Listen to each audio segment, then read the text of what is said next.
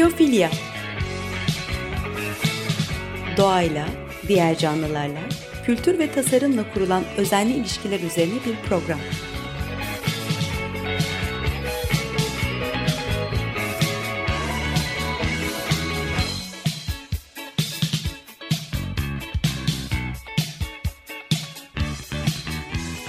Hazırlayan ve sunan Nurhan Healer.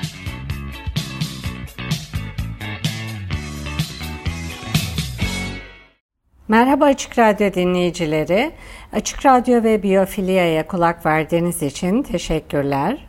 Bu programda hayatın seslerine The Sounds of Life'a kulak vereceğiz. Hayatın seslerinin yazarı Karen Becker. Karen Becker, dijital inovasyon ve çevresel yönetişim alanında profesör, yazar ve araştırmacı. Suyla da ilgili pek çok makalesi ve kitabı var. Hayatın Sesleri, The Sounds of Life, insanların çevreyle olan ilişkisi hakkındaki genel anlayışı ve konuşmayı değiştirecek nitelikte popüler bir bilim kitabı. Bu kitabında Becker bizi bitki ve hayvanların uçsuz bucaksız sonik özelliklerine götürüyor. Yunuslar birbirlerini tek tek isimleriyle çağırıyor. Arıların vızıltısına yanıt olarak çiçekler kendilerini nektarla dolduruyorlar. Hala kabuklarında olan kaplumbağa embriyoları doğumlarının zamanlamasını sesle koordine ediyorlar. Mercan larvaları bir resifin sudaki yaşamından yayılan senfoniyi algılayarak eve dönüş yolunu buluyorlar. Becker bu kitabında bilim adamlarının Silikon Vadisi'nden Büyük Set Resifine, Kuzey Kutbu ve Amazon'a kadar gezegen genelinde nesli tükenmekte olan türleri korumak ve yeniden canlandırmak için biyoakustiğin nasıl kullanıldığını nasıl kullandıklarını açıklıyor ve gürültü kirliliğinin en ince biçimlerinin bile insanlar da dahil olmak üzere doğal dünyaya nasıl çarpıcı biçimde zarar verdiğini ortaya koyuyor. Hepsinden de şaşırtıcı olanı bilim insanlarının türler arası iletişimin engellerini aşmak için dijital teknoloji kullanmaları. Araştırmacılar robotik ve yapay zeka kullanarak insan dışı dilleri çözüyorlar. Doğu Afrika fili ve sperm balinasının dilinde sözcükler oluşturuyor ve yunuslar ve bal arılarıyla iki yönlü diyaloglar kuruyorlar. Bu kitap dünyaya bakma ve dinleme biçimimizi değiştiriyor. Doğal dünya birçoğu insan işitme aralığının ötesinde olan olağanüstü konuşmalarla dolu. Ee, bilim adamları bu şaşırtıcı sesleri ortaya çıkarmak için dijital teknolojileri kullanıyor ve hayat ağacındaki canlıların arasındaki canlı iletişimi ortaya çıkarıyorlar. Hayatın sesleri, teknolojik yenilik ve geleneksel bilginin iç içe geçmiş içgörülerini, insan dışı sesin büyüleyici ve şaşırtıcı hikayelerini paylaşıyor. Nesli tükenmekte olan türleri korumak ve canlandırmak için ses kullanan bilim insanlarıyla tanıştırıyor bizi. Gürültü kirliliğinin hem hayvanlar hem de bitkiler üzerindeki şok edici etkilerini keşfettiriyor. İnovasyonun sınırlarında yarasalar ve bal arıları ile dijital olarak aracılık eden diyalogları keşfediyoruz. Teknolojinin genellikle bizi doğadan uzaklaştırdığı düşünülüyor ama ya doğayla bağımızı onarabilirse değil mi? Hayatın sesleri e, çevrenin korunması için umut veriyor ve dijital çağda insanlığın doğayla ilişkisini düzeltiyor. Karen Becker şöyle söylüyor. Hayat ağacındaki kuzenlerimizle karşılaştırıldığında insanlar zayıf dinleyicilerdir. İnsan işitmesinin altında derin infrasound bulunur. Gök gürültüsü ve hortumlar, filler ve balinalar diyarı gibi uzun mesafeleri kolaylıkla kat eden, havadan ve sudan, topraktan ve taştan geçen infrasoundda pek çok canlı hissedebilir ve iletişim kurabilir. Hayvanlar aleminin en ünlü çiftleşme ritüellerinden birinde erkek tavus kuşları yükseltilmiş kuyruklarıyla güçlü infrasound iletir. İnsanların görsel bir gösteri olarak algıladıkları şey aslında bir sessel çağrıdır. En derin infrasound gezegenin kendisi tarafından üretiliyor diyor. Blackfoot filozofu Leroy Littlebear'in dediği gibi insan beyni radyo kadranındaki bir istasyon gibidir. Bir frekansa geldiğinde diğer tüm istasyonlara sağırdır. Oysa hayvanlar, kayalar, ağaçlar aynı anda tüm duyu yelpazesinde yayın yapar. Fizyolojilerimiz ve belki de psişelerimiz insan olmayan akrabalarımızı dinleme kapasitemizi sınırlıyor ama insanlık duyma yeteneğini genişletmeye başlıyor. Genellikle doğaya yabancılaşmamızla ilişkilendirilen dijital teknolojiler bize insan olmayanları güçlü yollarla dinleme fırsatı sunuyor ve doğal dünyayla bağlantımızı canlandırıyorlar. Son yıllarda neredeyse her ekosisteme dijital dinleme cihazları kuruluyor. Mikrofonlar, e, bilgisayarlı otomatik ve dijital sensörler, dronlar ve uydularla güçlü bir ağa bağlanıyor. E, araştırmacılar bal arılarına ve kaplumbağalara küçük mikrofonlar bağlıyorlar. Mercan resiflerine ve ağaçlara dinleme direkleri yerleştiriyorlar. E, birbirlerine bağlandıklarında bu dinleme ağları tüm kıtalara ve okyanus havzalarına yayılabiliyor. Amatörler ayrıca ucuz bir açık kaynak olan Audio Mod gibi dinleme cihazları kullanarak doğanın seslerini dinliyorlar. Bunu 100 doların altında bir bütçeyle de yapabiliyorlar. Bu kitapta açıklanan bilimsel buluşlar iki çalışma alanında gerçekleşiyor. E, biyoakustik ve ekoakustik. Bu bilimsel disiplinler insanların dünyanın en uzak yerlerinde bile doğal dünyada devam eden gizli konuşmalara erişmelerini sağlıyor. Bu organizmaları ve ekosistemleri izleme ve çevresel değişimi tespit etme yeteneğimizi önemli ölçüde geliştirmemizi sağlıyor. Bilim adamları ayrıca ekosistemleri eski haline getirmek için e, biyoakustik ve ekoakustiğin kullanımını deniyorlar. Doğanın sesleri kendimiz de dahil olmak üzere bitki ve hayvanları sağlıklarına kavuşturmak için kullanılabilir. Araştırmaları ayrıca çevresel gürültünün doğal dünyaya kaplanarak büyüyen bir saldırı ve önemli bir kirlilik biçimi olduğunu ortaya koyuyor. İnsan gürültüsünü susturmak zamanımızın en büyük zorluklarından birisi. Biyoakustik, canlı organizmalar tarafından yapılan seslerin incelenmesi alanı. Bu alandaki araştırmacılar hem dinleme sanatında hem de bilimde ustalar. Bir odyolog eğitimi almış bir veri bilimcisinin becerilerine ve bir müzik bestecisinin duyarlılığına sahipler. E, biyoakustik vahşi yaşam çalışmalarına büyük bir bakış açısı getiriyor. Bilim adamları bu şekilde tamamen yeni türler keşfediyorlar ve hatta neslinin tükendiğini düşündüğümüz türleri yeniden keşfediyorlar. Ee, bir kamera yalnızca orman yolunda yürüyen hayvanları görebiliyor. Ancak bir dijital kayıt cihazı onların çalılıklarda saklandıklarını duyabiliyor. Ekoakustik, ekoloji ses peyzaj çalışmaları olarak da adlandırılıyor.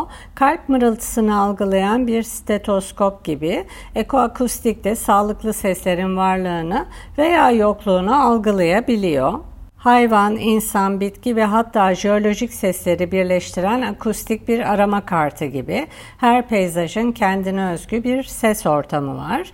Bir eko akustik uzmanı yalnızca dinleyerek bir ağaç çiftliği ile orman arasındaki farkı söyleyebiliyor. Hatta görünüşte bozulmamış bir ekosistemde bozulmanın erken belirtilerini de haber verebiliyor. Eko akustiği kullanarak oraya ayak basmadan e, vahşi vahşi bölgeleri haritalayabiliyorlar. Herhangi bir alanın sayısallaştırılması bir veri tsunamisi yaratıyor. Bu veri tufanıyla başa çıkmak için bilim adamları dijital akustik kayıtlarını analiz edebilecek yapay zekadan türetilen yeni teknikler kullanıyorlar. Diğer türlerin seslerini analiz etmek ve yorumlamak için uyarlanan algoritmalar geliştiriyorlar.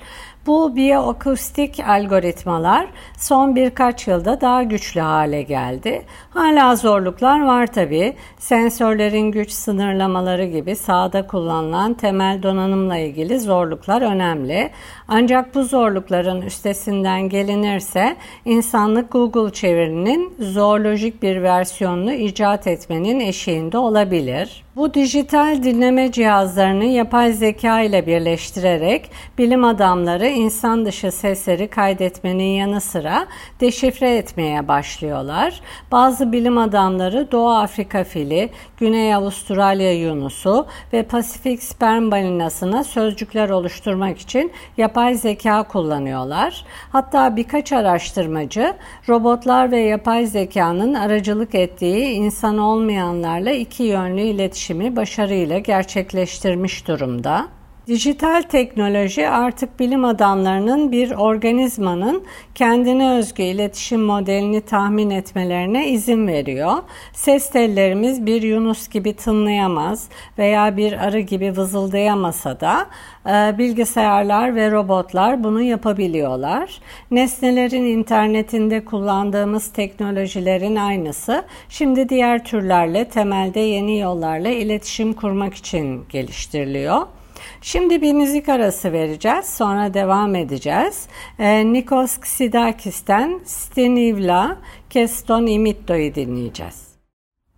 Tekrar merhaba Açık Radyo dinleyicileri. Biyofilia programındayız. Ben Nurhan Keeler. Müzik arasında e, Nikos Ksidakis'ten Stenivla Keston Imitto'yu dinledik. Ee, The Sounds of Life, Hayatın Seslerinden bahsediyordum. Hayatın Seslerinin yazarı Karen Becker, dijital inovasyon ve çevresel yönetişim alanında profesör, yazar ve araştırmacı. Suyla da ilgili çok çeşitli makaleleri ve kitapları var. Bu kitapta nesli tükenmekte olan türleri korumak ve canlandırmak için sesi kullanan bilim insanlarıyla tanıştırıyor bizi. Gürültü kirliliğinin hem hayvanlar hem de bitkiler üzerindeki şok edici etkilerini keşfettiriyor. Doğal dünya birçoğu insan işitme aralığının ötesinde olan olağanüstü konuşmalarla dolu. Bilim adamları bu şaşırtıcı sesleri ortaya çıkarmak için dijital teknolojileri kullanıyorlar ve hayat ağacındaki canlılarla canlı iletişimi ortaya çıkarıyorlar. Birçok araştırmacı başlangıçta insan olmayanların insan işitme aralığının ötesinde sesler çıkarabileceği fikrini reddetmişti. Ancak artık birçok türün bu tür sesler çıkardığı ve hatta daha fazla türün duyabildiği biliniyor. Pek çok araştırmacı insan olmayanların karmaşık bilgiler taşıyan ince sesler çıkarabileceği fikriyle alay etmişti. Bu niteliklerin insanlara mahsus olduğu düşünülüyordu. Ancak şimdi Şimdi bunun tersinin doğru olduğu ortaya çıktı. Hayat ağacının tamamındaki türler için sesin evrensel önemini yeni yeni anlamaya başlıyoruz. Mütevazi mercandan güçlü balinaya kadar dünya insan olmayan sese tahmin ettiğimizden daha duyarlı. İnsan olmayan pek çok canlı birbirleriyle iletişim kurmak için bilim adamlarının daha önce anladıklarından çok daha karmaşık yollarla sesi kullanıyorlar. Dijital biyoakustik araçları kullanarak bu karmaşık iletişim biçimleri kaydedilebiliyor artık. Yapay zeka kullanılarak deşifre edilebiliyorlar. Biyoakustik ve ekoakustiğin önemini anlatan şöyle bir çalışma var. 2010 yılında Amerika'nın kuzeydoğu kıyılarında 400'den az balina hayatta kalmış. Ee, endüstriyel balina avcılığının sona ermesinden sonra toparlanmaya çalışan balinalar e, dünyanın en çok tehlike altındaki türlerinden biri haline geldi. E, o yaz 2010 yılında Maine Körfezi eşi görülmemiş bir sıcakla e, çarpışmış. Burası gezegende en hızlı ısınan bölge haline gelmiş. Kısa bir süre sonra balinalar da körfezden kaybolmuşlar. Dünyanın en büyük memelilerinden biri olan balinalar kendilerini öncelikle okyanusun en küçük canlılarından biri olan e, kopepodlarla besliyorlar. Gezegendeki en büyük hayvan biyokitlesini oluşturan ve birçok deniz besin zincirinin temelini oluşturan e, kopepodlar, e, zooplanktonlar soğuk besin açısından zengin suların e, yukarıya doğru yükselmesinde gelişiyorlar. Ee, sıcak dalgası Maine körfezini vurduğunda daha soğuk sulara kuzeye çekilmişler bunlar da. Balinalar da ortadan kaybolmuşlar. Birkaç ay sonra yüzlerce mil kuzeyde dünyanın en zengin deniz bölgelerinden biri olan St. Lawrence Körfezi'nde balinalar tekrar görülmüş. Hatta Kuzey Kutbu nehirlerinde somon balığı ve Grönland kıyılarında bilinen menzillerinden binlerce mil uzakta Atlantik orkinosları gözlemlenmiş. Ancak St. Lawrence Körfezi aynı zamanda dünyanın en yoğun denizcilik bölgelerinden biri. E, balinalar körfeze toplandıkça gemiler onlarla daha sık e, çarpışmaya başlamışlar. Şişmiş balina bedenleri kıyıya vurmuş, derileri pervane kesikleriyle oyulmuş. Hükümet yetkilileri ne yapacaklarından çok da emin olamamışlar. E, balinaların yerini tam olarak... E, belirlemek zor ve hava araştırmalarından elde edilen veriler de genellikle eskiymiş. Balinalar ölmeye devam etmişler. 2019 ee, itibarıyla 10 balinadan biri gemi çarpması veya misine dolaşması nedeniyle ölmüş. Daha fazla balinanın ölümünü önlemenin önünde iki zorluk var. E, balinaların gerçekte nerede olduğunu bulmak ve balinalara çarpmamak için gemileri yeterince hızlı uyarmak, böyle bir düzenek kurmak. Biyoakustik her iki zorluğa da yeni bir çözüm olarak ortaya çıkıyor. E, balıkçılık yetkilileri balinaları izlemek için hava araştırmalarına güveniyorlardı. Ancak bu yöntem pahalıydı, verimsizdi ve genellikle kötü hava koşulları nedenleriyle de işlemiyordu. New Brunswick Üniversitesi'nde profesör olan Kimberly Davies gibi yerel olarak yerleşik biyologlar e, pasif biyoakustik izlemenin daha yüksek doğruluk ve daha düşük maliyetle sürekli balina araştırmaları sağlayabileceğini biliyordu. Yenilikçi bir biyoakustik cihazı imdada yetişecekti. E, hidrofonlarla donatılmış sualtı, otonom bir akustik planör, hava drone'unun deniz versiyonu gibi. E, bu planörler haftanın 7 günü, e, günde 24 saat her türlü hava koşulunda dışarıda kalabiliyor. Yapay zeka algoritmasıyla suda yaşayan hava aracı, e, 45 milyon insana ev sahipliği yapan bir havzada on binlerce binlerce geminin hareketlerini ve 400 balina popülasyonunu kontrol edebiliyor. Başka bir deyişle dijital biyoakustik balinaları yalnızca dinlememize değil aynı zamanda onları korumamıza da olanak e, tanıyor. Şimdi bir de gürültü kirliliğinden e, bahsedelim. Özellikle deniz dünyasında gürültü kirliliğini yarattığı yakım dünya üzerindeki en eski bitkilerden biri olan deniz otu çayırları, denizin büyük ovaları hakkında yakın zamanda yapılan bir araştırmayla ortaya çıktı. Ee, Antarktika hariç gezegenin deniz kıyı bölgeleri bir zamanlar deniz otuyla doluydu. Genişlikleri ve önemleri bakımından mercan resifleri gibi olan deniz otu çayırları birçok deniz canlısının yavrularına yiyecek ve barınak sağlıyor. Kıyıları erozyona karşı koruyor. Besin döngüsüne olanak tanıyor. Deniz tabanını stabilize edip su kalitesini iyileştiriyor. Ve tıpkı karasal ormanlar gibi deniz otu da bir karbon yutağı olarak önemli bir rol oynuyor. Küresel iklimimizin dengelenmesine yardımcı oluyorlar. Geçtiğimiz birkaç on yılda dünyanın birçok kıyı bölgesinde feci deniz yosunu kaybı meydana geldi. Amazon büyüklüğündeki deniz çayırları yok oldular.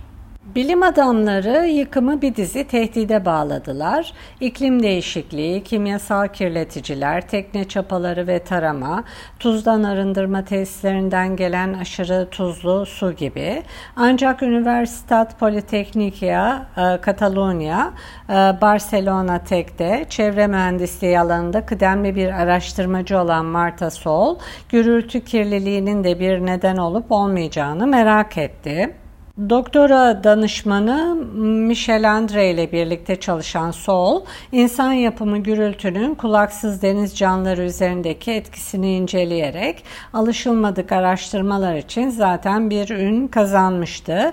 Daha önce e, kafadan bacaklar, ahtapotlar gibi, mercanlar, deniz anası, kabuklular, karides gibi ve deniz bitiyle yaptığı araştırmalar vardı. Deniz otunun e, diğer deniz bitkileri gibi sudaki parçacık hareketi yoluyla sesi algılamasına yardımcı olan e, amiloplast adı verilen organelleri var. E, araştırmacılar amiloplastların yüksek konsantrasyonlarda bulunduğunu biliyorlardı. Acaba yüksek ses deniz yosunlarına, ahtapotlara zarar verdiği gibi zarar veriyor muydu? Sol deniz hayvanlarıyla yaptığı gibi laboratuvardaki tanklarda deniz yosunu bitkilerinden bir örnek topladı. Kontrol grubu da oluşturdu ve kontrol grubuna dokunmadı. Test grubuna endüstriyel seslere benzer yüksek ve düşük frekanslı gürültü uygulandı. Ee, daha sonra köklerdeki ve rizomlardaki hücreleri ayrıca köklere bağlı mantar ortak yaşarlarını incelediler. Kontrol grubunda amiloplastlar hasarsızdı. Ancak yüksek gürültüye maruz kalan bitki grubunda amiloplastlar ciddi şekilde deforme olmuştu ve sayıları önemli ölçüde azalmıştı. Bir ekoakustik endeksi oluşturmanın önemi, e, çevresel gürültü kirliliğinin dünyanın karşı karşıya olduğu en büyük tehditlerden biri olmasının yanı sıra kolayca azaltabileceğimiz birkaç kirlilik türünden biri olması, e, gürültünün kaynağı kapatıldığında etkileri hızla azalabiliyor. Tan karbondioksit veya kalıcı kimyasalların aksine gürültü kirliliğini tersine çevirmek daha kolay. Ekoakustik endeksleri çevresel gürültü için eşikler belirleyerek gürültü kirliliğini tehlikeli seviyelerin altında tutmamızı sağlayabilir. Bu aynı zamanda çevresel gürültü kirliliğinin stres ve artan erken doğum, kalp krizi, bilişsel bozukluk ve bunama riskleri şeklinde etkilerinden müzdarip olan insanlara da fayda sağlayabilir. Biyoakustik ve yapay zeka bir araya geldiğinde insanlığa yeni ve güçlü bir pencere sunabilir. Dijital cihazlar türler arası iletişimde bizi yeni bir çağın eşiğine getiriyorlar. Bu yalnızca çevre korumayı değil, aynı zamanda doğa anlayışımızı ve insan olmanın e, ne anlama geldiğini de değiştirebilir. Evet bir programın daha sonuna geldik. Ee, Edit için Açık Radyo Prodüksiyon ekibine teşekkürler. Dinlediğiniz için teşekkürler. Bir sonraki programda buluşmak üzere. Hoşçakalın.